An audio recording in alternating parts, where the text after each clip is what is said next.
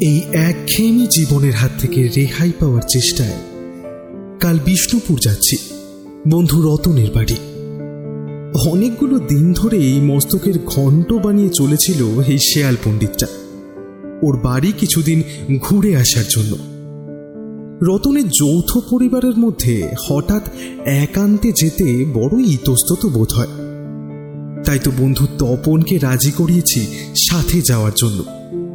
না তপন আপত্তি করেনি। তাই আগামীকাল আমাদের যাত্রা শুরু হবে। হাওড়া থেকে বিকেল চারটে পঞ্চাশের ট্রেন। তাই দুপুরের খাওয়া শেষ করে তপনকে সাথে নিয়ে চারটে নাগাদ উপস্থিত হলাম হাওড়া স্টেশনে। একটা জলের বোতল, দু প্যাকেট বিস্কুট আর একখান ম্যাগাজিন কিনে উঠে বসলাম ট্রেনে। তিন ঘণ্টা সফর সাথে যখন একজন সঙ্গী আছে, তখন সময় দৌড় ভালোই হবে। তপনকে রতনের ব্যাপারে বলতে বলতে যাত্রা শুরু করলাম। সে ভীষণ চালাক ছিল। তাই সবাই ওকে শিয়াল পণ্ডিত বলতাম। ছোটবেলার খুনসুটির গল্প খানিক্ষণ চলল। তারপর চোখ দুটো জানলার ওপারে রেখে দুজনেই বসলাম। গাছ এবং ঘরবাড়িগুলি প্রাণপণে ছুটে চলেছে। জানি না কিসের তারায়। শীতের বিকেল। সূর্যটাও ডুবতে বেশি সময় নিল না। পাঁচটা বাজার পরই অন্ধকার গেলে বসল বাইরের জগৎটাকে। এই সব কিছু উপভোগের মধ্যেই এসে গেল গন্তব্য। তখন প্রায় আটটা পনেরো। স্টেশনে পা রাখা মাত্র পকেটের ব্ল্যাক অ্যান্ড হোয়াইট ফোনটা বেজে উঠল। রতনের ফোন ভেবে বার করলাম। কিন্তু না, ফোনটা মায়ের। পৌঁছেছে কিনা তারই খোঁজ নিচ্ছিল। তপনকে সঙ্গে নিয়েই এগোতে থাকলাম। রতন বলেছিল, স্টেশন থেকে ভ্যানে উঠে মিনিট বিশেক লাগবে মধুবন পৌঁছতে। তারপর মিনিট পনেরোর হাঁটা পথ। রাস্তায় কাউকে জিজ্ঞেস করলেই নাকি সে পথ দেখিয়ে দেবে। সেই ভেবেই এগোলাম আমরা। স্টেশন থেকে বেরিয়ে দেখলাম অদৃশ্য ভ্যানের ভ্যান রিক্সা স্ট্যান্ড। অগত্যা চায়ের দোকানে গিয়ে বসলাম। জিজ্ঞেস করলাম আচ্ছা দাদা বলছি ভ্যান চলছে তো? আমাকে কেমন আপাত মস্তক মেপে নিয়ে চায়ের দোকানের লোকটা বলল বাবুরা নতুন মনে হচ্ছে যে? হ্যাঁ হ্যাঁ ওই বিমল কুমার চ্যাটুর্যের বাড়ির ছোট ছেলের বন্ধু আমি। আমার মুখে উত্তরটা শুনেই তিনি যেন চমকে উঠলেন। তারপর বললেন বিমল বাবুর বাড়ি? বেছে বেছে আজকের দিনটি এলেন বাবু? কেন? আজকে কি হয়েছে? আসলে ওদের বাড়িতে যে মেয়েটি ছিল মানে বিমল কুমারের কন্যা আজই তো গলায় দড়ি দিয়েছে শুনলাম। চমকে উঠলাম। বললাম সে কি? কি বলছেন? শুধু দিদি আর নেই? মেয়েটি বড়ই ভালো ছিল তবে তবে শুনেছি ওর মাথায় নাকি ব্যায়ামও ছিল। বাড়ি থেকে বেরোতে দেখিনি কয়েক বছর হয়ে গেল। কথাগুলো শুনে সাথে সাথে রতনকে ফোন করলাম। ফোনটা বারবার বেজে গেলেও কিছুতেই ফোন ধরল না সে। তপন বলল ভাই আর ওই বাড়ি গিয়ে লাভ নেই। চল পরের ট্রেন ধরে বাড়ি ফিরে যাই। মাথা খারাপ নাকি? ওই লোকটার দেওয়া খবর আদৌ সত্যি কিনা তা না জেনেই চলে যাব। আর এমনিও এমন খারাপ সময় বন্ধুরা পাশে দাঁড়াবে না তো আর কে দাঁড়াবে? রতনের পরিবারের আর কাউকে না চিনি। এই দিদিটার সাথেই একমাত্র হোস্টেলের প্রোগ্রামে একবার আলাপ হয়েছিল। মনটা খারাপ লাগছে রে। তপন রাজি হলো আমার কথায়। বলল ঠিক আছে চল। তবে সৎকার শেষ হলেই কিন্তু সোজা বাড়ি। এত কথার মাঝে ভ্যান স্ট্যান্ডে একটা ভ্যান এসে দাঁড়াল। দৌড়ে গেলাম সেই দিকে বললাম আরে ও দাদা চলো তো মধুবন। বলছি গাড়ি কি আর একটু এগোনো যাবে? মানে বিমল চাটুর্যের বাড়ি যাব। হ্যাঁ বাবু যাব কিন্তু পঞ্চাশ টাকা লাগবে তাহলে। তার কথায় সম্মতি জানাতেই এগোলো ভ্যান গাড়িটা।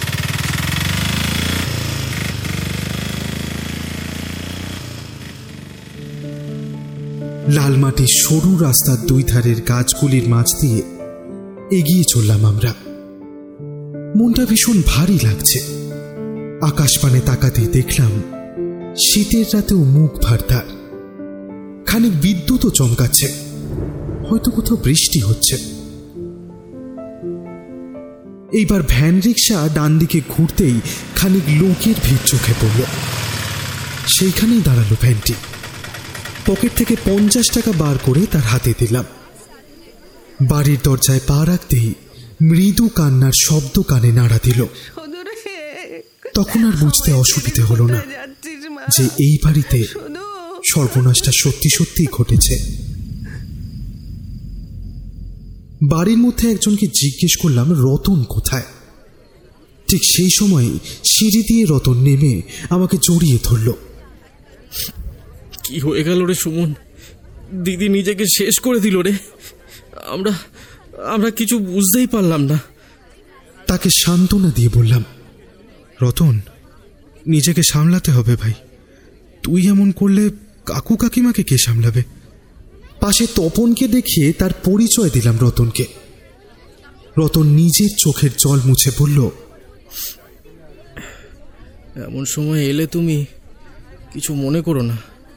আসলে আমাদের মানসিক অবস্থা এখন কথা শেষ হওয়ার আগেই তপন বলল ছি ছি এসব ভাবার সময় এখন নয়। আচ্ছা দিদি কোথায়? রতন ইশারা করে পাশের একটা দরজা দেখাল। ঘরটিতে ঢুকে দেখলাম বডি তখনও সিলিং ফ্যানে একটা গোলাপি ওড়নায় জড়িয়ে ঝুলছে। আচ্ছা কখন ঘটেছে? বডি এখনও নামানো হয়নি যে। পুলিশকে খবর দিয়েছিস? দুপুরে খাবার খাওয়ার পর যখন সবাই নিজের নিজের ঘরে বিশ্রাম নিতে চলে গেছি তখনই দিদি। শক্ত হতেই হবে, রতন। কাকু কাকিমার কথা ভাবতো। ওদের এই বয়সে কি যন্ত্রণাই না সহ্য করতে হচ্ছে। ঘরের চারপাশটা একবার চক্ষু ভ্রমণ করলাম। যদি কোনো সুইসাইড নোট চোখে পড়ে, না, তা পড়ল না। কিন্তু লাশ নামানোর পরই দিদির চুড়িদারের বুকের কাছে একটু অস্বাভাবিক লাগল। যেন কিছু একটা জামার আড়ালে লুকোনো আছে। এমন সময় পুলিশ বাবু উপস্থিত। আমাকে দেখেই বড়বাবু বলে উঠলেন আরে সুমন বাবু যে আপনি এখানে?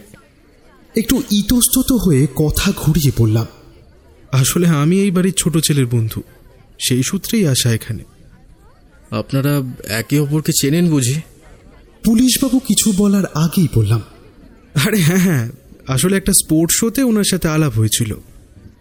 এর মধ্যে বডিটা মাটিতে নামানো হয়েছে। কিছুক্ষণ পর্যবেক্ষণের পর বডি পোস্টমর্টমের জন্য পাঠানোর উদ্দেশ্যে স্ট্রেচারে করে ঘরের বাইরে আনা হলো। এমন সময় কাকিমা চাপটে ধরল মেয়েকে। এমন দৃশ্য সত্যি মর্মান্তিক। পুলিশবাবু বললেন আপাত দৃষ্টিতে মনে হচ্ছে আত্মহত্যা। কিন্তু পোস্টমর্টম রিপোর্ট না দেখে কিছুই ফাইনাল বলা যাবে না। আপনাদের মধ্যে কেউ একজন চলুন আমার সাথে। রতনই এগুলো। আমি বললাম আচ্ছা বলছি আমিও আসতে চাই যদি আপত্তি না থাকে। বলছি আপনারা এগোন আমরা গাড়িতেই আসছি। বেরোনোর আগে একবার বাড়িতে উপস্থিত সদস্যদের মুখগুলো ভালো করে নজরবন্দি করে বেরোলাম। রতন একটা কালো রঙের মোটর সাইকেল বার করল। রতনের পেছনে আমি আর সাইড সিট দখল করল তপন।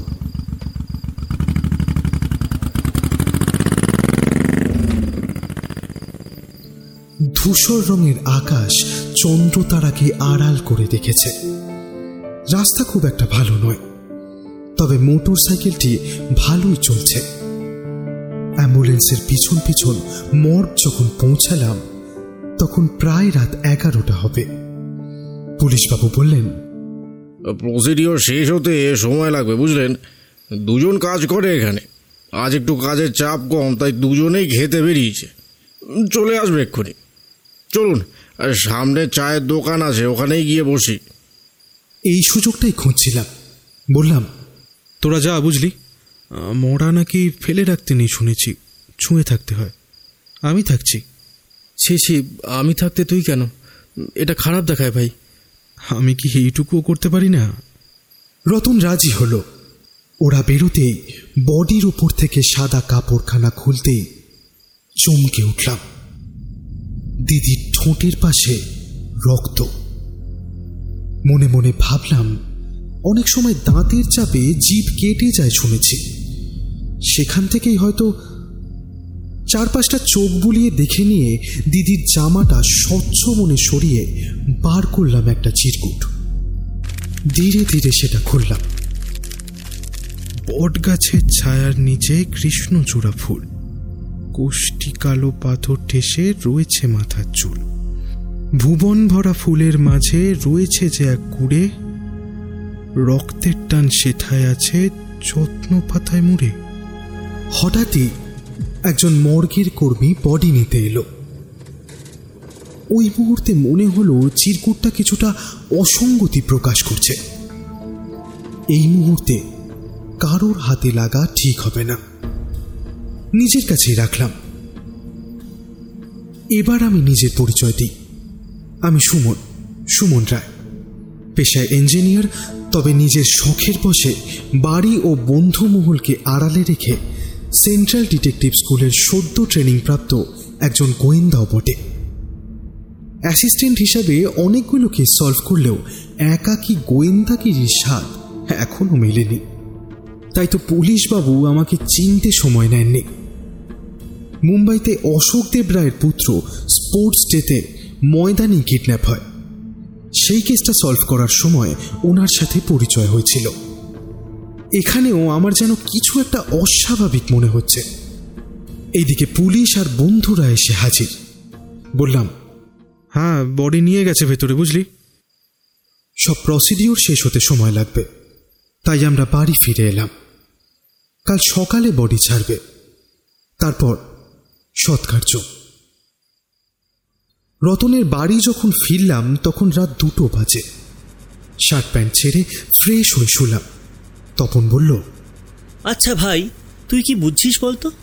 কি আর বুঝব? না মানে একটা মহিলা তো নিজেকে এমনি এমনি এইভাবে শেষ করবে না। আমার মনে হয় জানিস তো ভেতরে না একটা গল্প আছে। হুম থাকতেই পারে। তবে এই মুহূর্তে ঘুমটা বেশি জরুরি। না বকে ঘুম দে। তিনটে পনেরো নাগাদ ফোনটা বার করলাম। বারান্দায় গিয়ে একটা সিগারেট ধরিয়ে ফোন করলাম প্রফেসর বক্সিকে। প্রফেসর অঞ্জন বক্সি। অঞ্জনদার সাথে কনসাল্ট করে ঠিক হলো। আমি ভোর হতেই পুলিশবাবুকে চিরকুটটি সহ নিজের সন্দেহের কথা জ্ঞাত করব। তারপর ওনার যদি সম্মতি থাকে, তাহলে বাকি তদন্ত ওই বাড়ির মধ্যে থেকেই করব। আর ওইদিকে প্রফেসর বক্সি অর্থাৎ অঞ্জনদা আমাকে সাহায্য করবে এবং পেপার ওয়ার্কগুলো তৈরি করে রাখবে, যাতে আইনিভাবে তদন্তে সব রকম সাহায্য মেলে। বাকি রাতটুকু সামান্য ঘুমিয়ে নিলাম। ভোরের আলো ফুটতেই বেরিয়ে পড়লাম। পুলিশ স্টেশন পৌঁছে পুলিশ বাবু অর্থাৎ শেখর গাঙ্গুলির খোঁজ করে তার কোয়ার্টারে উপস্থিত হলাম। উনি তখন খবরের কাগজ উপভোগ করতে ব্যস্ত। আমাকে দেখেই উনি বলে উঠলেন আরে সুমন বাবু যে আসুন আসুন বসুন। এই কে আছো? আরেক কাপ চা আনো। ব্যস্ত হবেন না খুব দরকারে এসেছি। পকেট থেকে চিরকুটটা বার করে বললাম কাল একটা অন্যায় করে ফেলেছি জানেন? বডির জামার আড়ালে এটা ছিল। তদন্তের লোভে সরিয়ে ফেলেছিলাম।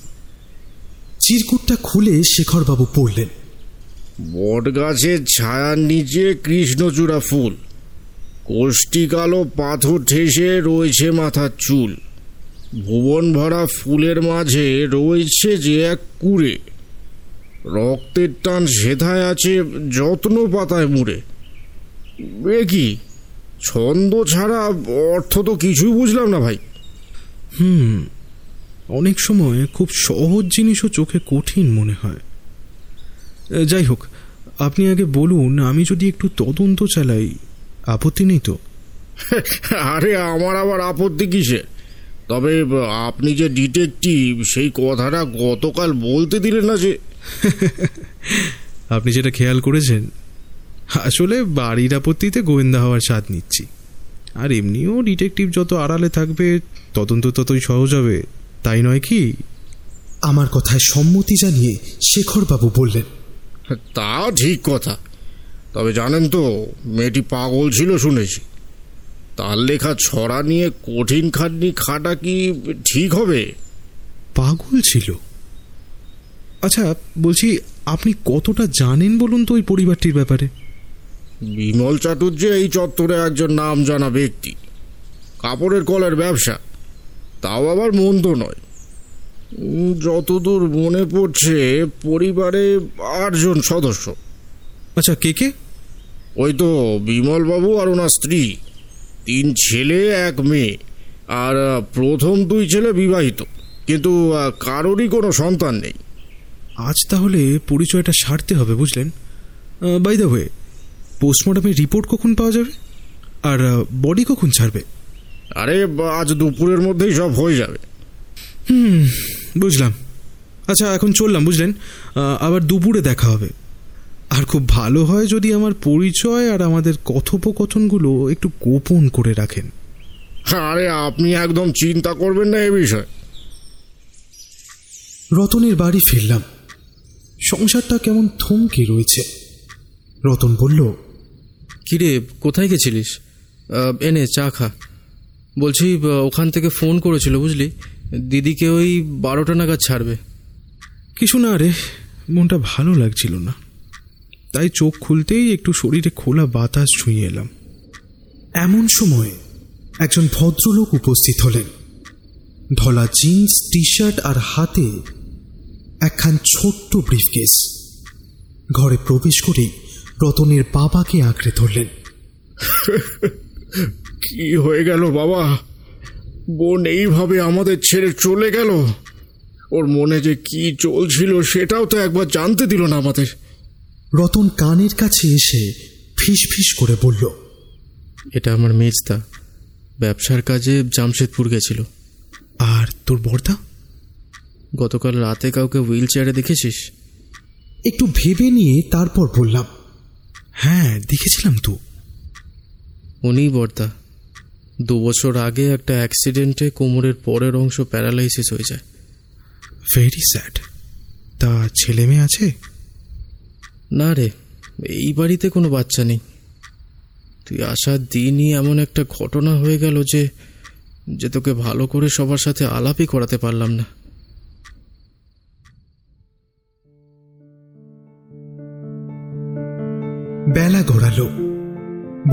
গেল ওই পৌনে দুটো নাগাদ। তারপর সৎকার অন্ত হতে হতে চারটে দশ। তপন ব্যাগপত্র গুছিয়ে ফেলেছে। আমাকেও গোছানোর পরামর্শ দিয়েছে। তবে ও কি জানে, আমার এখান থেকে গেলে যে চলবে না? তাও এগোলাম। একটা আশা আছে এখনও। সোজা চলে গেলাম কাকিমার ঘরে। পায়ে হাত দিয়ে একটা প্রণাম করে বললাম কাকিমা আমরা আসছি। আপনি শক্ত হন। সময়ের সাথে সবই ঠিক হয়ে যাবে। কাকিমা মুখ তুলে আমার দিকে খানিক চেয়ে বললেন কোথায় যাচ্ছ? ফিরে যাচ্ছি বাড়ি কলকাতা। ওমা সে কি? তোমরা শ্মশানে গেছো। তিন দিনের কাজে তোমরা না থাকলে আমার মেয়ের যে শান্তি হবে না। মা ওদের আটকিও না। ওরা অনেক ব্যস্ত মানুষ। আরে না না। দিদির আত্মার শান্তির জন্য আরও দু তিন দিন থাকতেই পারি। তপন আমার দিকে ভুরু কুচকিয়ে ফ্যাল ফ্যাল করে চেয়ে রইল। পুনরায় ঘরে ঢুকে পড়ল। সত্যি তুই পারিসও বটে। কাজের নিমন্ত্রণ খাবি বলে রয়ে গেলি? ছি তুই না শিক্ষিত ছেলে? আরে না রে ওরম ভাবে বলিস না। কাকিমাকে না করতে পারলাম না। এইখানে যে থাকতেই হবে, না হলে আসল কালপ্রিটের খোঁজ মিলবে কি করে? পোস্টমর্টমের রিপোর্ট বলছে শ্বাসরুদ্ধ হয়ে মৃত্যু। তবে ধস্তাধস্তিও হয়েছে মৃত্যুর আগে। সেটা কি দড়িতে ছোলার স্ট্রাগেল নাকি অন্য কিছু? সেটা সময় বলবে। সন্ধেবেলা পরিবারের সকলেই একসাথে বসার ঘরে বসে আলোচনা করছে। দিদির কাজের বিষয় নিয়ে। একজন শুধু নেই বড় বৌদি। জিজ্ঞেস করতে বলল, ওনার নাকি মানসিক অবস্থা ভালো নয়। একটু মস্তিষ্ক বিকৃতিও হয়েছে স্বামীর অ্যাক্সিডেন্টের পর। মনে কেমন একটা খটকা লাগল। একই বাড়িতে দুটো মানুষ পাগল হয় কি করে? একজন পাগল তো হাতছাড়া হয়ে গেল। দেখি, আর একজন পাগলের সাথে পরিচয় করে। সুযোগ বুঝে বেরিয়ে এলাম। এগোলাম বর্দার ঘরের দিকে। ঘরের দরজায় নক করতে যাব এমন সময় মেজদা হাতটা ধরল। কি করছ এখানে? আগে অসুস্থ মানুষটা একা ঘরে রয়েছেন তাই একটু দেখতে এসেছিলাম আর কি। বাড়িতে অনেক লোক আছে দেখার ঠিক আছে? নিজের কাজ করো বেশি ঘেটো না। তদন্ত এগোলো না। অগত্যা রাতে সবার ঘুমনোর অপেক্ষা করা ছাড়া উপায় রইল না। হাতে খুব কম সময়, তাই সবার আগে দিদির ঘরখানা খুঁজতে হবে। সিল্ড ঘরখানার চারপাশটা ভালো করে লক্ষ্য করে খুব সাবধানে ঢুকলাম। কালো রঙের পালিশে মোড়া কাঠের সেকেলের আসবাবপত্রে সাজানো পুরো ঘরটা। একটা পালঙ্ক, একটা আলমারি আর একটা ড্রেসিং টেবিল। সেখানে সব সাজের জিনিসই প্রায় এক্সপায়ার হয়ে গেছে। বোধহয় সাজগোজ তেমন পছন্দ ছিল না দিদির। যাই হোক, এদিক সেদিক খুঁজতে খুঁজতে পালঙ্কে পাতা গদির তলায় তিনটি ডায়েরির হদিশ পেলাম। আশ্চর্য, পরপর তিন বছরের ডায়েরি। তাও আবার বেডের তলায়। উত্তেজনা ধরে রাখতে পারলাম না। জামার ভিতরে ডায়েরিগুলো ঢুকিয়ে লুকিয়ে প্রবেশ করলাম নিজের ঘরে। দু দুই থেকে দু চার। দু দুই সালের ডায়েরি খুললাম। প্রথম পাতায় লাল রঙের কালি দিয়ে লেখা, সৌদামিনী। কিছু পাতা খালি, তারপর আবার কিছু পাতায় লেখা, হয়তো তারিখ পেছে লেখাগুলো লিখেছে দিদি। কিছু কথা সবাইকে বলা যায় না, আবার পেটের ভেতরও রাখা যায় না।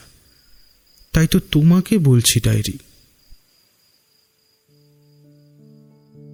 আজ কলেজ থেকে ফেরার পথে বাসে একজনকে দেখলাম।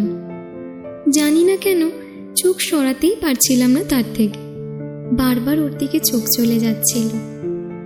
ভদ্রবাড়ির মেয়ে আমি, অথচ এমন আচরণ করতে লজ্জা লাগছিল না। তবে এদিক ওদিক তাকাতে তাকাতে যখন ওর সাথে চোখে চোখ পড়ল, ইস, কেমন যেন শিহরণ জাগলো সারা শরীরে। আজ আবার ফেরার পথে বাসেও ছিল। আমি যে ওকে এত লক্ষ্য করি, ও কি সেটা টের পায়? আমাকে তো একবারও দেখে না, চাচ্ছি তাই একটা। ভালো করে খেয়াল করেছি। ও চারটের বাসেই ওঠে। সোম, বুধ আর শুক্র করে। আর বটতলায় নেমে যায়। আর যাই হোক, সপ্তাহের এই তিনটে দিন আমি কলেজে অ্যাবসেন্ট করব না। হঠাৎ সেদিন স্নান সেরে বারান্দায় চুল শুকোতে গিয়ে দেখি ছেলেটি সামনের চায়ের দোকানে বসে চা খাচ্ছে। কে দেখলে কেন যে আমার এরকম হয়, বুঝতে পারি না। আজ ওর নাম জানলাম, বিবেক। একই বাসে রোজ একই সময় ফিরতে ফিরতে কেমন একটা বন্ধুত্ব গড়ে ওঠে যাত্রীদের মধ্যে। সেই রকমই একজন ভদ্রলোক ওকে এই নামে ডাকল। আমি ঠিক শুনে ফেলেছি, তুমি বিবেক। উফ, ও যে কেন দেখে না আমাকে, কি জানি? বিবাহিত নয় তো? হে ভগবান, তুমি একটু দেখো, এই ধারণা যেন ভুল হয়। মঙ্গল বৃহস্পতি আর শনিবার করে ও প্রতিবেশী নগেন কাকার নাতিকে পড়াতে আসে। মানে টিউশনি পড়ায়। তাই সেদিন ওকে দেখেছিলাম চায়ের দোকানে। আজ রিক্সা করে ফিরছিলাম পুজোর কিছু কেনাকাটা করে। দেখি চায়ের দোকানে বসে ও সিগারেট ফুঁকছে। মাথাটা গরম হয়ে গেল। জানি না কি অধিকার বসে। রিক্সা থেকে নেমে মুখ থেকে সিগারেটটা ছুঁড়ে ফেলে দিয়ে বাড়ি ঢুকে গেলাম। ইস, এই হাতটা আজ ওকে স্পর্শ করেছে। কি জানি ও কি ভাবছে আমার ব্যাপারে? যাই ভাবুক, আর কথা না বলে পারছি না। অসভ্যটা একবারও কথা বলে না। না, আমাকেই উপায় বার করতে হবে মনে হচ্ছে। সেদিন বটতলায় গেলাম। ওখানে যে ছোটদের পার্কটা আছে, ওখানে গাছের ছাওয়ায় বসে কজন গরিব বাচ্চাদের বিনে পয়সায় পড়ায়, নিয়ম করে। মনটা আরও দুর্বল হয়ে পড়ল ওর প্রতি। বাবার হঠাৎই স্ট্রোক হয়েছে। মাও খুব ভেঙে পড়েছে। বর্দাও ব্যবসায় ব্যস্ত। মেজদা হাসপাতাল বাড়ি করে চলেছে। রতনটাও হোস্টেলে খুব মন খারাপ লাগছে। ভগবান তুমি সহায় হও। বাবা সুস্থ হয়ে ওঠার জন্য মায়ের সাথে আজ রাধাকৃষ্ণ মন্দিরে পুজো দিতে গেছিলাম। শাড়ি পরেছিলাম। খুব ইচ্ছে হচ্ছিল, ও যদি আমায় আজ একটু দেখতো। মন্দিরের বাইরে কিছু গরিব দুঃখী বসেছিল। মা তাদের হাতে প্রসাদ দিচ্ছিল আর নিজের পরিবারের মঙ্গল কামনা করার জন্য তাদের অনুরোধ করছিল। হঠাৎ বললাম মাকে কিছু গরিব বাচ্চাদের খাওয়াতে চাই। দেখো না, কোনোভাবে ব্যবস্থা করা যায় কি না? মা প্রথমে আপত্তি করে, তারপর বাবার সাথে কথা বলে রাজি হয়। আজ মেজদা বটতলায় গেছে বিবেকের সাথে কথা বলতে। কারণ কাছাকাছি ওই একটাই জায়গা আছে, যেখানে গরিব শিশুরা একত্রিত হয়। খুব তাড়াতাড়ি আমরা সম্মুখীন হব। দেখো বিবেক। আমি কাল যাচ্ছি ওর কাছে। শিশুগুলির জন্য নতুন কাপড়ের ব্যবস্থা করেছি। লুচি, আলুর দম, সাথে মিষ্টির বাক্স। উত্তেজনায় হয়তো সারা রাত ঘুম আসবে না। উফ, কাল ওর সাথে আমার প্রথম সাক্ষাৎ। কি জানি কি হবে কাল? প্রথমবার হাত মেলালাম, কথাও বললাম। শিশুগুলোর মাঝে অনেক আলোচনাও হলো। জানলাম ও অনাথ। খুব কষ্টে রাতে চায়ের দোকানে খেটে দিনে পড়াশুনো করে নিজেকে গড়েছে। বেসরকারি চাকরি করে একটা, আর একটা টিউশনি করে। অফিস ফেরতেই শিশুদের পড়িয়ে তারপর বাড়ি ফেরে। বারবার আলাপে একে অপরের মনের কথাগুলি একটু একটু করে সামনে আসতে শুরু হলো। ও জানালো প্রথম দিনেই ওর আমাকে খুব পছন্দ হয়েছিল। আমি নাকি ওর রাতের ঘুম কেড়েছিলাম। তারপর আমার পরিবারের ব্যাপারে জেনে আর এগোয়নি। ওর মনে হয় ও আমার যোগ্য নয়। আর আমার মনে হয় আমি ওকে ছাড়া বাঁচব না। বাপ মায়ের পরিচয় নেই বলে ওকে ওরা অপমান করে তাড়িয়ে দিল।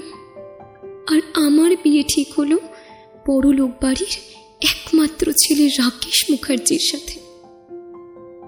বাবার দাদাদের চাপে কিছুই করতে পারলাম না।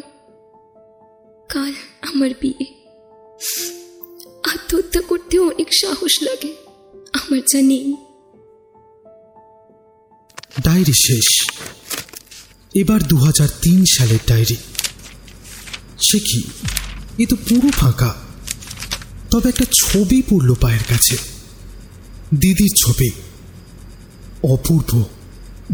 আর যেই লাশটা গতকাল দেখলাম, সে যেন সম্পূর্ণ অন্য ব্যক্তি। দু হাজার চারের ডায়েরি খুললাম। এটাও ফাঁকা। এমনি এমনি দিদি ডায়েরি পালঙ্কের নিচে লুকিয়ে রাখবে। কি হলো তারপর? বিয়ে কি আদৌ হলো? উফ, এতটা কাছে এসেও এমন হতাশা? না। আর একবার সিঙ্গেল পেজ করে ভালো করে দেখি বাকি ডায়েরিগুলো। পাতাগুলো ভালো করে উল্টাতে উল্টাতে এবারে পেলাম গোটা কয়েক ছড়া। জানুয়ারি দু হাজার তিন। কর্ণপাতের খাদ্য গিলে গা ঘিন ঘিন করে, নিজের রক্ত নিজেই খেতে কীভাবে কেউ পারে? ফেব্রুয়ারি দু তিন। বড় শাখায় চির ধরেছে, পাতা হয়েছে শিথিল কুঁড়ির আশায় শক্ত আছে, রয়েছে স্বপ্ন মিছিল। একই ডেটে আরও একটা। হ্যাঁ এই তো। লোভী মানুষের লোভের নেশায় লোভেই হবে কাল। বললে বলে, বাঁচতে হলে বন্ধ মুখে চল। তারপর? হ্যাঁ এই তো। জুলাই দু হাজার তিন। ফুলের কুঁড়ি মাটিতে ঠুসে কাজ করার স্বপ্ন। স্বপ্ন ভেঙে চূর্ণ হবে কুঁড়ির হবে যত্ন। মানেটা কি এগুলোর? দেখি তো আর কিছু আছে কিনা। এই তো, ডিসেম্বর দু হাজার চার। কুঁড়ি এখন ফুল হয়েছে, রয়েছে যে এক ডালে, অপর ডালে মন মানে না গাছকে মনে পড়ে। নিজের গাছে, কীটের কাছে পড়লেই সব শেষ, যেখানে আছিস থাক না বাপু, ভালোই আছিস বেশ। তারপর? ডিসেম্বর ডিসেম্বর দু হাজার চার। হ্যাঁ কীটের কাছে খবর গেছে, কুঁড়ি হয়েছে ফুল। আমারও দিন শেষের দিকে নেই কোনো আর কুল। ফুলের খোঁজ পড়লে পরে ভীষণ ক্ষতি হবে। আমারই যদি অন্ত ঘটে, কে বলবে তবে? কিছুক্ষণ স্তব্ধ হয়ে রইলাম। একটা কবিতার অর্থ এখনও অপরিষ্কার। আরও ছ, ছটা। প্রথম ডায়েরিটা পড়ে যা বুঝলাম সৌদামিনীতি একদম স্বাভাবিক একজন ব্যক্তি ছিলেন। তবে কি পরে এমন কিছু ঘটে যার কারণে দিদি, যাই হোক, অনেক রাত হয়ে গেছে। সকালে আবার এই বাড়ির লোকেরা ঘাট কাজ ছাড়তে যাবে। না, একটু জিরিয়ে নিই। সকালে যখন চোখ খুললাম, তখন প্রায় সাতটা। অনেকটাই দেরি হয়ে গেছে আজ। ফ্রেশ হয়ে নিচে নেমে দেখি বর্দা ঘরে একা। বাকিরা এখনও ফেরেনি। সময় নষ্ট না করে গিয়ে বসলাম তার পাশে। বললাম দাদা আমি সুমন রতনের হোস্টেলের বন্ধু। হুম আগেই বুঝেছি।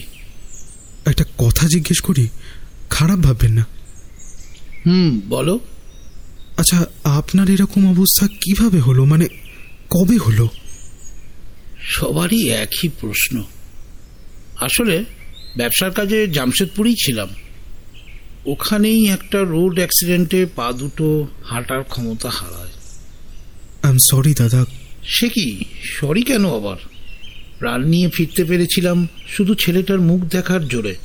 না হলে বাঁচার আশা ছিল না। পায়ের তলা থেকে মাটিটা যেন কেউ কেড়ে নিল। চমকে উঠলাম। ছেলে। পুলিশবাবু থেকে শুরু করে রতন সবাই বলল যে এই বাড়িতে কোনো বাচ্চা নেই। তাহলে জিজ্ঞেস করলাম, ছেলে, তা সে কোথায়? এই পরিবেশ থেকে দূরে রেখেছেন বুঝি? বর্দা কথা ঘুরিয়ে বললেন, উফ, আমিও না, কি থাকতে কি বলে ফেলি, আমার কথা ছাড়ো। তুমি কি করো ভাই? আমি আমি সফটওয়্যার ইঞ্জিনিয়ার। দাদা আপনার ছেলে কোথায়? হতাশভাবে দাদা বললেন। সুমন সে নেই। বলতে বলতে হুইল চেয়ারের চাকা ঘুরিয়ে চলে গেলেন দাদা। মনে মনে ভাবলাম রহস্য তো জটিল থেকে ক্রমশ জটিলতর হয়ে দাঁড়াচ্ছে। এইবারের রহস্যের হদিশ আমি কার থেকে পাবো? অনেক ভাবার পর বুঝলাম আর যে যাই বলুক বাবা মা কখনো সন্তানকে নিয়ে মিথ্যে বলতে পারে না। এই মুহূর্তে বড় বৌদি কেনারা। সকলে গঙ্গা স্নান সেরে যখন বাড়ি ফিরল, তখন সোয়া আটটা বাজে। জলখাবার সারা হলো। বর্দা বললেন, সুমন, পারলে মৎস্যমুখ অনুষ্ঠানটা সেরে বাড়ি ফিরো। আসলে জানো তো, আমি একজন অথর্ব। বাড়িতে দুদিনের লোকজনের আনাগোনা অনেক কাজ থাকে। তোমরা থাকলে একটু সাহায্য মেলে। মনে মনে ভাবলাম এ তো মেঘ না চাইতেই জল। আপনি আপনি এইভাবে বললে কীভাবে যাই বলুন? আচ্ছা দাদা তাই হবে। তপন খেপে গেল বলল তুই থাক ভাই আমি চললাম।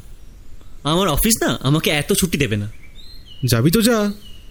তবে রেখা যে কাল বিষ্ণুপুর আসছে। সেটা কিন্তু একেবারে বেকার হয়ে যাবে। ওকে বারণ করে দিই তাহলে। এই তুই আমাকে আটকানোর জন্য মিথ্যে বলছিস না তো? সে তুই যাই ভাবিস। আমাকে জড়িয়ে ধরে তপন বলল এই না না। ছি ছি তুই না আমার ছোটবেলার বন্ধু। তুই মিথ্যে বলবি কেন? আচ্ছা শোন না কোন ট্রেনে আসছে রে? কার সাথে? যাই হোক বিকেলে নামবে। অন্নপূর্ণা হোটেলে এসে উঠবে। আমার জনকেও সাথে নিয়ে আসছে। চারজন মিলে একসাথে কলকাতায় ফিরবো পরশু। কথা দিলাম। এই যাত্রায় বেঁচে গেলাম। দেখি, ফোন করে বলি যদি কাল এখানে আসতে পারে। আমাকে রিয়া না করতে পারবে না। বেরোতে গিয়ে দেখলাম, বড় বৌদি সোফায় চুপ করে বসে আছেন আশপাশটাও ফাঁকা। কাছে গিয়ে দাঁড়াতেই চোখের জলটা মুছে নিল বৌদি। জিজ্ঞেস করলাম, আপনি কাঁদছেন? ওই আর কি। সদুর কথা ভাবছিলাম। মেয়েটা জীবনে দুঃখ নিয়েই চলে গেল। আচ্ছা দিদির কিসের দুঃখ ছিল? অনেক অনেক পীড়া বুকে বাঁধা ছিল মেয়েটার। বৌভাতের পরের দিনই মেয়েটাকে তাড়িয়ে দিল শ্বশুর বাড়ি থেকে। দোষ কি ছিল মেয়েটার? ফুলশয্যার রাতে নিজেকে সমর্পণ করতে পারেনি সে। সত্যিটা লুকায়নি ও লুকিয়েছিলাম আমরা ওর বিয়েতে যাতে বাধা না আসে। কিন্তু ও মিথ্যে দিয়ে জীবন শুরু করতে চায়নি। মাথা ভর্তি সেদন নিয়ে বউ ভাতের পরের দিনই মেয়েটা চলে এলো। তারপর নিজেকে ওই একটা ঘরেই বন্দি করে নিল। বাড়ির সবাই ওকে আর আপন করল না। আর ও নিজেকে গুটিয়ে নিয়েছিল সম্পর্কগুলো থেকে। এই দেখেছ? তোমাকে কি সব বলছি? ওইদিকে ছেলেটার খাবার সময় হয়ে গেল গো। যাই এবার হ্যাঁ? দ্রুত সোফা ছেড়ে উঠে চলতে শুরু করল বৌদি। আমিও বললাম বলছি আমি কি খোকনকে দেখতে পারি? ভুরু কুচকিয়ে বৌদি কিছুক্ষণ তাকালেন আমার দিকে। তারপর বললেন এই বলছি তুমি আমার খোকনকে আমার থেকে কেড়ে নেবে না তো? ছি ছি কেন? কখনোই নয়। ঠিক আছে চলো চলো তাহলে তুমি চলো। বৌদির পেছন পেছন এগোলাম। ঘরে প্রবেশ করতেই দেখলাম একখান কাঠের দোলনায় হাত বাড়িয়ে বৌদি খোকনকে কোলে তুলে নিয়ে আমার দিকে এগিয়ে এলেন। কাছে যেতেই বুঝলাম এই যে পুতুল। তৎক্ষণাৎ মেজ বৌদি আমার হাতটা টেনে ঘর থেকে বার করে আনলেন। আঘাত দিও না। দিদি ওই পুতুল নিয়েই থাকে। ওই ওর সন্তান। মানে? ওনার ছেলে? নেই। জীবিত নেই। সে কি? কি হয়েছিল? তুমি বাইরের একজন। সব কথা কি তোমায় বলা যায়? ঠিক আছে বলতে হবে না। শুধু এটুকু বলুন কবে হয়েছিল। গত বছর জুলাই মাসে। এই বলে মেজ বৌদি চলে গেলেন। যত তাড়াতাড়ি সম্ভব অপুর ঘরে প্রবেশ করে ডায়েরিগুলো বের করে ছড়াগুলির তারিখ মেলানোর চেষ্টা করলাম। জুলাই গত বছরের জুলাই? হ্যাঁ এই তো পেয়েছি। জুলাই দু হাজার তিন। ফুলের কুঁড়ি মাটিতে ঠুসে গাছ গড়ার স্বপ্ন স্বপ্ন ভেঙে চূর্ণ হবে, কুঁড়ির হবে যত্ন। স্ট্রেঞ্জ বাকি কবিতাগুলো আর একবার দেখি। এই তো, ডিসেম্বর দু হাজার চার। কুঁড়ি এখন ফুল হয়েছে, রয়েছে যে এক ডালে, অপর ডালে মন মানে না গাছকে মনে পড়ে। নিজের কাছে, কীটের কাছে পড়লেই সব শেষ, যেখানে আছিস থাক না বাবু, ভালোই আছিস বেশ। আমার সন্দেহ যদি ঠিক হয় তবে বাচ্চাটা এখনও জীবিত। সবটাই তারিখের খেলা। ছড়া তো নয়, সবকটি ধাঁধা। তারিখগুলো জানলেই ধাঁধার সমাধান সহজ হবে। ছড়াগুলো ভালো করে তারিখ অনুসারে মুখস্থ করে ফেললাম। না, আর দেরি নয়। এমনি অনেকটা সময় অতিবাহিত হয়ে গেছে। নিজের মতন করে বাকি তদন্তগুলো সারতে থাকলাম। রিয়ার সাথে কথা হয়ে গেছে। ওকেও কিছু ব্যাপারে অনুসন্ধানের কাজ দিয়েছি। আশা করি কাল ওর আসার আগেই সবটা সারা হয়ে যাবে। ওইদিকে পুলিশবাবুকে সমস্ত বিষয় জ্ঞাত করে দিলাম। হাতের সূক্ষ্ম কাজগুলি সেরে ফেললাম। এবার শুধু ফলাফলের অপেক্ষা। আগামীকাল দিদি শ্রাদ্ধের অনুষ্ঠান। বাড়িতে অনেক লোকের আনাগোনা হবে। আর কালকের দিনটায় এইবারের পরিস্থিতির বিশাল পরিবর্তন ঘটবে।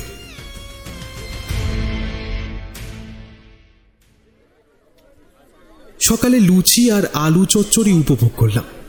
লোকেদের মাঝে কিছু দৌড়াদৌড়িও করলাম। ওই অনুষ্ঠান বাড়িতে যা হয় আর কি। দুপুরে ঘি ভাতের সাথে ডাল, বেগুনি, তারপর ছেঁচড়া, ধোকার ডালনা, পনির, পাতুরি আর দই মিষ্টি দিয়ে ভুড়ি ভোজ ছাড়লাম। একেবারে শেষ ব্যাচে।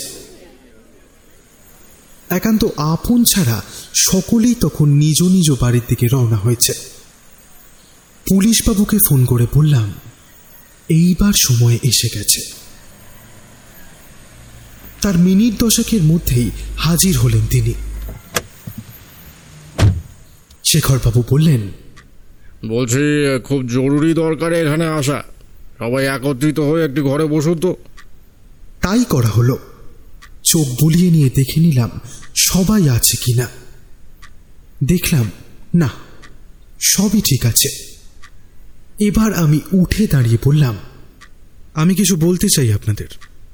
আমার একটা পরিচয় আপনারা জানেন, কিন্তু আরও একটা পরিচয় আছে যা আপনাদের সকলেরই অজানা। শুধু কাকাবাবু আর বর্দা গতকাল জেনেছেন এবং সেই সূত্রে আমাকে অনেক সাহায্য করেছেন। এখন আপনাদেরও জানার সময় এসেছে। আমি একজন লাইসেন্স প্রাপ্ত ডিটেকটিভ আর এই যে, এটা আমার পরিচয়পত্র। এই বাড়িতে ঘটে যাওয়া একটা অঘটনের সাক্ষী হওয়ার মাধ্যমে অনেকগুলো অঘটনের কারণগুলো গুছিয়ে নিতে এতদিন থাকা আমার এখানে। গোছাতে পেরেছি। Thanks thanks to Kakababu and Borda. আর অবশ্যই সৌদামিনীদি সকলে থতমত খেয়ে আমার দিকে ফ্যাল ফ্যাল করে তাকিয়ে রইল। রতন বলল তুই গোয়েন্দা? আর তিন দিন ধরে এইসব ঘটনার কারণ খুঁজছিস? ছি ছি আমাকে একবার জানালিও না? শান্ত বৎস শান্ত। আমার কথা শেষ হোক তারপর যার মনে যা সংশয় আছে সব উত্তর দেব। কথা দিলাম। প্রথম বিষয় সৌদামিনীতি আত্মহত্যা করেনি। অপ্রত্যাশিত একটা ঘটনা। বিনা পরিকল্পনায় হঠাৎই তাকে গলায় ওড়না পেঁচিয়ে মেরে ফেলা হলো। এ তুমি কি বলছো খোকা? মেয়েটা আমার নিজেকে শেষ করেনি? কে তাহলে এমন সর্বনাশ করল আমার? শক্ত হন কাকিমা। আপনাদের খুব আপনজন এই ধরনের কাজ করেছে। শুধু তাই নয় বর্দার অ্যাক্সিডেন্ট বড় বৌদির সন্তান কেড়ে নেওয়া আর দিদির হত্যা সবই একই ব্যক্তি নিজে হাতে করেছে। কি? কে? কে? দয়া করে বলো আমার সংসারটা তছনছ কে করল? রতন বলছিলাম তুই কি কিছু বলতে চাস এ বিষয়ে? মানেটা কি? কি বলতে চাইছিস তুই? আমাকে জিজ্ঞেস করছিস কেন? না না না না ছি ছি আমি কখন বললাম তুই করেছিস? বললাম কিছু বলতে চাইছিস কিনা এ বিষয়ে। যাক বাদ দে। আচ্ছা বর্দার যেদিন অ্যাক্সিডেন্ট হলো জামশেদপুরে তুই কি করছিলিস? তোর পাসবুক বলছে দু হাজার তিন সালের ফেব্রুয়ারিতে তুই খোসলা ট্রাভেলস থেকে টিকিট নিয়ে জামশেদপুর গিয়েছিলিস। তুই চাইলে আমি ওদের রেজিস্টারে তোর হাতে করা সাইন দেখাতে পারি। হ্যাঁ গেছিলাম আমি। আমার এক বন্ধুর বাড়ি। মা বাবা রাজি হতো না কোনো পার্টি অ্যাটেন্ড করার বিষয়। সেই কারণেই গেছিলাম। বেশ বেশ বেশ তা বেশ। তা পার্টি করতে গিয়েছিলিস। ভালো কথা। তার জন্য তোর এক লক্ষ টাকার প্রয়োজন হলো কি কারণে? সুমন তোর খেলা বন্ধ কর। এক লাখ টাকা লেগেছিল কোনো কারণে। সবসময় সব কিছু মনে থাকে নাকি? ঠিক আছে বুঝলাম। আচ্ছা তোর বন্ধুর নাম কি? আমজাদ আহমেদ নামটা শুনে চমকে দুপা পিছিয়ে গেল রতন। কি হলো রতন? বাকিটা তুই শোনাবি নাকি আমি? যাক আমি তাহলে বলছি। বর্দা আমজাদ আহমেদের লরিতে আপনার অ্যাক্সিডেন্ট হয়। পুলিশের মারে সে রতনের নাম তো বলেইনি, কিন্তু হুলিয়া হুবহু মিলে গেছে। রতন ভুঁড়ো কুচকে মাথা নিচু করে দাঁড়িয়ে রইল। বড় বৌদির হাত ধরে বললাম, বড় বৌদি নীল জীবিত স্ফীত চোখে আমার জামার কলারখানা ধরে বৌদি বললেন, কি? কি? তুমি কি বলছো তুমি জানো? এক মাকে তুমি আশার আলো দেখাচ্ছ। এই কথা মিথ্যে হলে ভগবান তোমাকে ক্ষমা করবেন না। মায়ের ছেলে আজই মায়ের কাছে ফিরে আসবে। আমার কথাটা শুনে বৌদি দৌড়ে বর্দার পায়ের কাছে হাঁটু গেড়ে বসে হাউ হাউ করে কাঁদতে শুরু করলেন। জুলাই মাসে এক মাসের বাচ্চাটা জ্বর নিয়ে হসপিটালে অ্যাডমিট হলো। আর সেখান থেকেই একজন নার্সের হাতে ত্রিশ হাজার টাকা দিয়ে বাচ্চাটিকে মেরে ফেলার জন্য আদেশ দিয়েছিল রতন কিন্তু ভদ্রমহিলা টাকাটা দরকারের বসে নিয়েও কাজটি করতে পারেনি। সৌদামিনীর দিকে টাকাটা ফেরত দিয়ে দেয়। তাকে সত্যিটা বলে দিয়েছিলেন তিনি। আর দিদি ওনাকে এই বিষয়ে কাউকে কিছু না বলার অনুরোধ করে। তারপর বাচ্চাটাকে নিয়ে দিদি চলে যান কোথাও একটা। ত্রিশ হাজার টাকাটা দিদির আলমারিতে ঠিক ওই বান্ডেল হিসেবেই গোছানো আছে। তার উপর আবার রতনের নামও লেখা আছে। সম্ভবত দিদি নিজেই লিখে রেখেছিলেন। রতন রক্তপূর্ণ চোখ দুটো আমার দিকে ঘুরিয়ে পড়ল কোনো প্রমাণ ছাড়া তুই যা বলবি তাই সবাই মানবে। ভুলে যাস না আমি এই বাড়ির ছেলে। তুই বাইরের একজন হয়ে যা খুশি তাই বলে যাবি আর আর আমরা সকলে সেটা মুখ বুজে শুনে যাব, সেটা কিন্তু নয়। আচ্ছা তাই নাকি? এক মিনিট। রিয়া? রিয়া সেই নার্সকে নিয়ে হাজির হলো।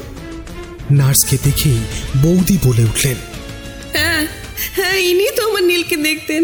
বলো না গো আমার ছেলেটা কোথায় বলো না? নার্স মাথা নিচু করে বললেন টাকাটা নিয়েছিলাম আমার সন্তানের চিকিৎসার জন্য। কিন্তু টাকা হাতে পাওয়ার পরই সে আমাকে ছেড়ে চিরকালের মতো চলে যায়। আর পাপের বোঝা টানতে পারছিলাম না। তাই ওনাকে ফেরত না দিয়ে যেই ভদ্রমহিলা সারা রাত জেগে হসপিটালে বসেছিলেন বাচ্চাটার আরোগ্য কামনা করে তাকেই সব বলেছিলাম। বিশ্বাস করুন আমি জানি না বর্তমানে বাচ্চাটা কোথায়।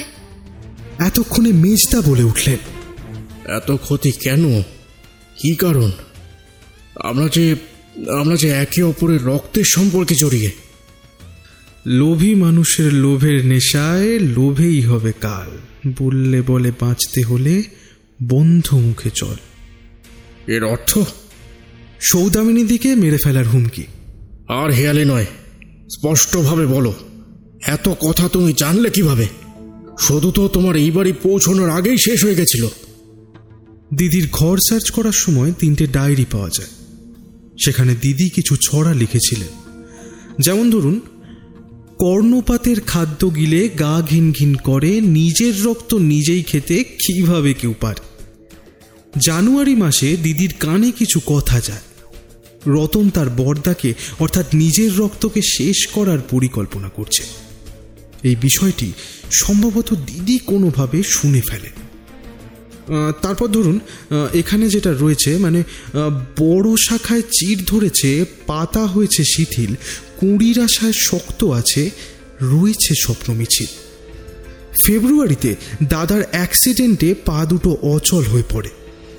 তখন বড় বৌদি সন্তান সম্ভবা, তাই মনকে দুর্বল হতে দেয়নি কেউ।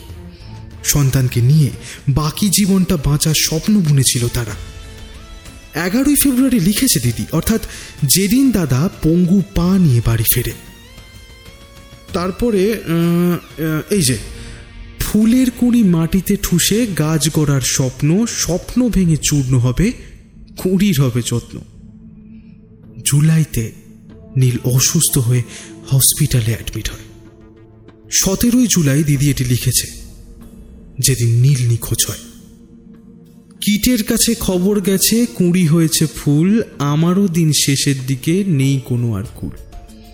ফুলের খোঁজ বললে পরে ভীষণ ক্ষতি হবে, আমারই যদি অন্ত ঘটে, কে বলবে তবে। কুড়ি অর্থাৎ নীল বড় হয়েছে মানে বুঝেছেন? সে জীবিত, কিন্তু এই খবর রতনের কাছে এসে গিয়েছিল। তাই দিদির প্রাণ সংশয় ছিল। সেদিন দুপুরে রতন দিদিকে ধস্তাধস্তি করেও কোনো ফল মিলল না যখন, তখন হ্যাঁ হ্যাঁ শেষ করে দিলাম। ও শেষ, তার সাথে নীলের সন্ধানও শেষ। হ্যাঁ মেরেছি, স্বীকারও করলাম। কিন্তু তাতে কি এসে যায়? দিদি তার ছড়ায় আমার নামই উল্লেখ করেনি। এতে কিছু প্রমাণ হয় না যে আমি দিদিকে মেরেছি। আমার দিকে সবাই অবাক হয়ে তাকালো। আমি আলতো হেসে পড়লাম। চড়াগুলো ভালো করে শুনিস নে রে শেয়াল পণ্ডিত দিদি বারবার তোর নাম নিয়েছে। কে আই টিকেট অর্থাৎ শিয়াল ছানা। বন্ধুদের দেওয়া ছেলেবেলার নাম তোর। হোস্টেলে এই নামে ডাকতাম আমরা। তোর দিদির সাথে সেকালে একবার আলাপও হয়েছিল মনে আছে সে কথা? তোর নামখানা শুনে এসে লুটোপুটি খেয়েছিল সেদিন। হ্যাঁ হ্যাঁ আমি বিয়ের পরে শুধুকে এই নামে খ্যাপাতে শুনেছি অনেকবার। সারাটা জীবন শুধু বর্দার মতো হ বর্দার মতো হ বলে মাথাটা খারাপ করে দিয়েছ তোমরা। বর্দার কথায় আমার স্কুল ঠিক হলো, হোস্টেল ঠিক হলো, এমনকি কলেজটাও তার পছন্দের মতো ভর্তি হলাম। নিজেরা বাড়িতে থেকে পড়াশুনো করল আর আর আমাকে হোস্টেলে ফেলে দিল। আমি সারাটা জীবন বাড়ি, ব্যবসা থেকে দূরে থাকলাম। আর বর্দা বর্দা সম্পূর্ণটা নিজের কবজায় করে নিল। এমনকি মেজদারও করুণ অবস্থা ছিল এই সংসারে। একটা টাকা লাগলেও বর্দার কাছ থেকে হাত পেতে নিতে হতো। তাই বর্দাকে সরিয়ে দিতে চেয়েছিলাম। ভেবেছিলাম বর্দা শেষ, তো তো ঝামেলাই শেষ। কিন্তু না, নীল এসে হাজির হলো হঠাৎ। ও আবার বড় হয়ে আমাদের ছেলে মেয়েদের জ্বালাবে তাই তাই ওকেও শেষ। বড় বৌদি সজোরে একটা চর বসালেন রতনের গালে। তারপর বললেন তোর মিসদাও কি এইরকমই ভাবে? জিজ্ঞাসা করে দেখ তো একবার। বড় বৌদি ছি ছি কখনো না। ব্যবসা বাবা শুরু করলেও তাকে দাঁড় করিয়েছে দাদা। রাত দিন এক করে নিজের ছেলের মতো মানুষ করেছে আমাদের। আমি হোস্টেলে থেকে পড়তে চেয়েছিলাম কিন্তু তখন আমাদের অবস্থা সেই রকম ছিল না। তাই দাদা রতনকে খুব ভালো ভবিষ্যৎ দিতে চেয়েছিলেন আর আর এই হতভাগা কি ভেবে? ছি ছি ছি ছি। ভাবতেও ঘেন্না করছে তুই আমার ভাই। সব কিছুর মাঝে বর্দা হুইল চেয়ারটা আমার কাছে এগিয়ে নিয়ে এলেন। দুহাত জড়ো করে বললেন ও সুমন আমি এসব কিছু জানি না। জানার আগ্রহ শুধু একটি বিষয় আমার ছেলেটা কই? ওর হদিশ কি সুদূর সাথে সত্যিই শেষ? না, দাদা, না। দিদি সবার প্রথম ওর হদিশটাই দিয়েছিল। পকেট থেকে ফোনটা বার করে বললাম, হ্যালো, এবার সময় হয়েছে। ঘরের দরজা খুলে একটি খুদে সোনা প্রবেশ করল একজন যুবকের হাত ধরে। প্রশ্নবোধক চোখগুলো সকলকে এদিক ওদিক দেখতে থাকল।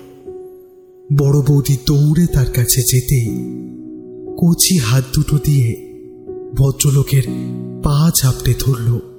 সেই খুদে শোনা মেজদা চিনতে ভুল করেননি। তিনি বললেন বিবেক! হ্যাঁ এই একটা মানুষকেই দিদি একমাত্র চোখ বুঝে ভরসা করত। কিন্তু তুমি জানলে কি করেছে ও বিবেকের কাছে আছে শুধু দিদির শব্দেহে নয় দিদির ঘর খোঁজার সময় প্রায় আট জায়গায় এই একই ছড়া চিরকুট মিলেছিল। কোন ছড়া? বট গাছের ছায়ার নিচে কৃষ্ণচূড়া ফুল কোষ্টি কালো পাথর ঠেসে রয়েছে মাথার চুল। ভুবন ভরা ফুলের মাঝে রয়েছে যে এক কুড়ে রক্তের টান সেথায় আছে যত্ন পাতায় মুড়ে। দিদির লেখা দু দুই সালের ডায়েরি থেকে জেনেছি বটতলা অর্থাৎ রাধা কৃষ্ণ মন্দির। আর ওখানে কৃষ্ণচূড়ায় সজ্জিত ময়ূর পালক যা এই সূত্রে ময়ূরকুঞ্জ পার্ক বোঝাচ্ছে যেখানে বাচ্চাদের বিবেক তা পড়ান। রক্তের টান সেখানেই আছে। বিবেকদা বৌদির হাতে নীলকে তুলে দিলেন। প্রথমে একটু কান্নাকাটি করলেও। কয়েক মিনিটে মায়ের গন্ধ চিনে নিল নীল। সেই দৃশ্য যে কতটা তৃপ্তিদায়ক ছিল, তাহা বলে বোঝানো সম্ভব নয়। ওইদিকে রতন গ্রেপ্তার হলো। ওকে বললাম, খুব খারাপ লাগছে রতন। তুই আমার খুব কাছের বন্ধু ছিলিস। কিন্তু মানসিকভাবে তুই যে এতটা নিচু, ভাবতে পারিনি কোনোদিন। এইবার তপন বলল, ভাই তুই এই রকম একটা কাজের জন্য এখানে রয়ে গেলি? আর আমি তোকে কি না কি বলে গেলাম? সেসব তো ঠিক আছে তবে তোর রেখাকে রিহা আনতে পারেনি ভাই। কিছু মনে করিস না। ছি ছি আর লজ্জা দিস না ভাই। পরিবারের সকলে আমাকে ধন্যবাদ জানালো। কিন্তু কাকিমার চোখের জল থামে না। তিনি বললেন আমার তো মেয়ে ছেলে দুই গেল। আমি কি করে নিজেকে সামলাবো? আমার মতো একজন অধমকে কি ছেলে মানা যায় না, কাকিমা? আমাকে বুকে জড়িয়ে ধরলেন কাকিমা। অঞ্জনদাকে কল করে বাকি ব্যাপারগুলো বিশ্লেষণ করলাম। সেও আমাকে অভ্যর্থনা জানালো। সত্যি, কখনো ভাবিনি একটা ভ্রমণ আমার জীবনের প্রথম কেস হয়ে দাঁড়াবে। শুনছিলেন আজকের গল্প সবের সাক্ষী।